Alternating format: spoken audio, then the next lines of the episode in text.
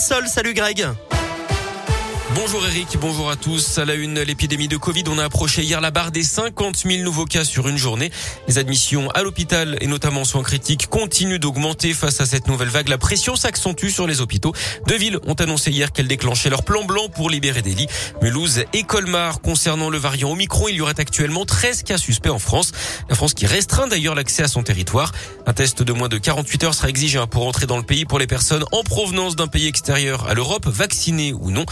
Noter que pour l'OCDE, le variant Omicron pourrait représenter une menace pour la reprise économique mondiale. Dans l'actu local, 5 ans de prison, dont 3 avec sursis probatoire. C'est la peine retenue contre un Ligérien accusé de la mort d'un homme à Clermont en 2016 lors d'une bagarre. L'accusé invoquait la légitime défense. Il n'a donc pas été entendu d'après la montagne. Le gouvernement hausse le ton face au harcèlement scolaire. L'Assemblée nationale a voté la création d'un nouveau délit hier pour créer un choc. Le texte propose de punir le harcèlement plus sévèrement de 3 ans de prison et 45 000 euros d'amende jusqu'à 10 ans et 150 000 euros d'amende en fonction de l'ITT accordé à la victime.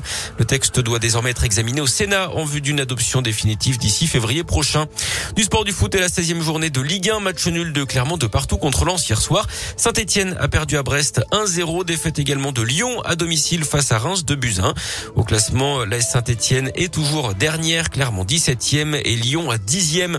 Et puis la météo avec un ciel chargé dans la région ce jeudi, grisaille et averse au programme.